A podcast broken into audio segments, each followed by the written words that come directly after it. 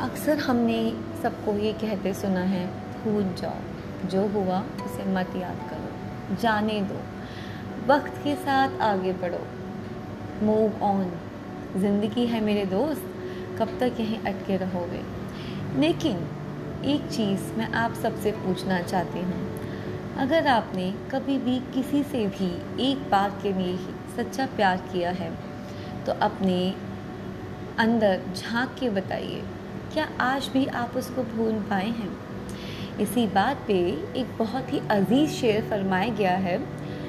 गौर फरमाइएगा भुना पाता नहीं कुछ भी, सब याद रहता है। जी हाँ भुना पाता नहीं कुछ भी, सब याद रहता है।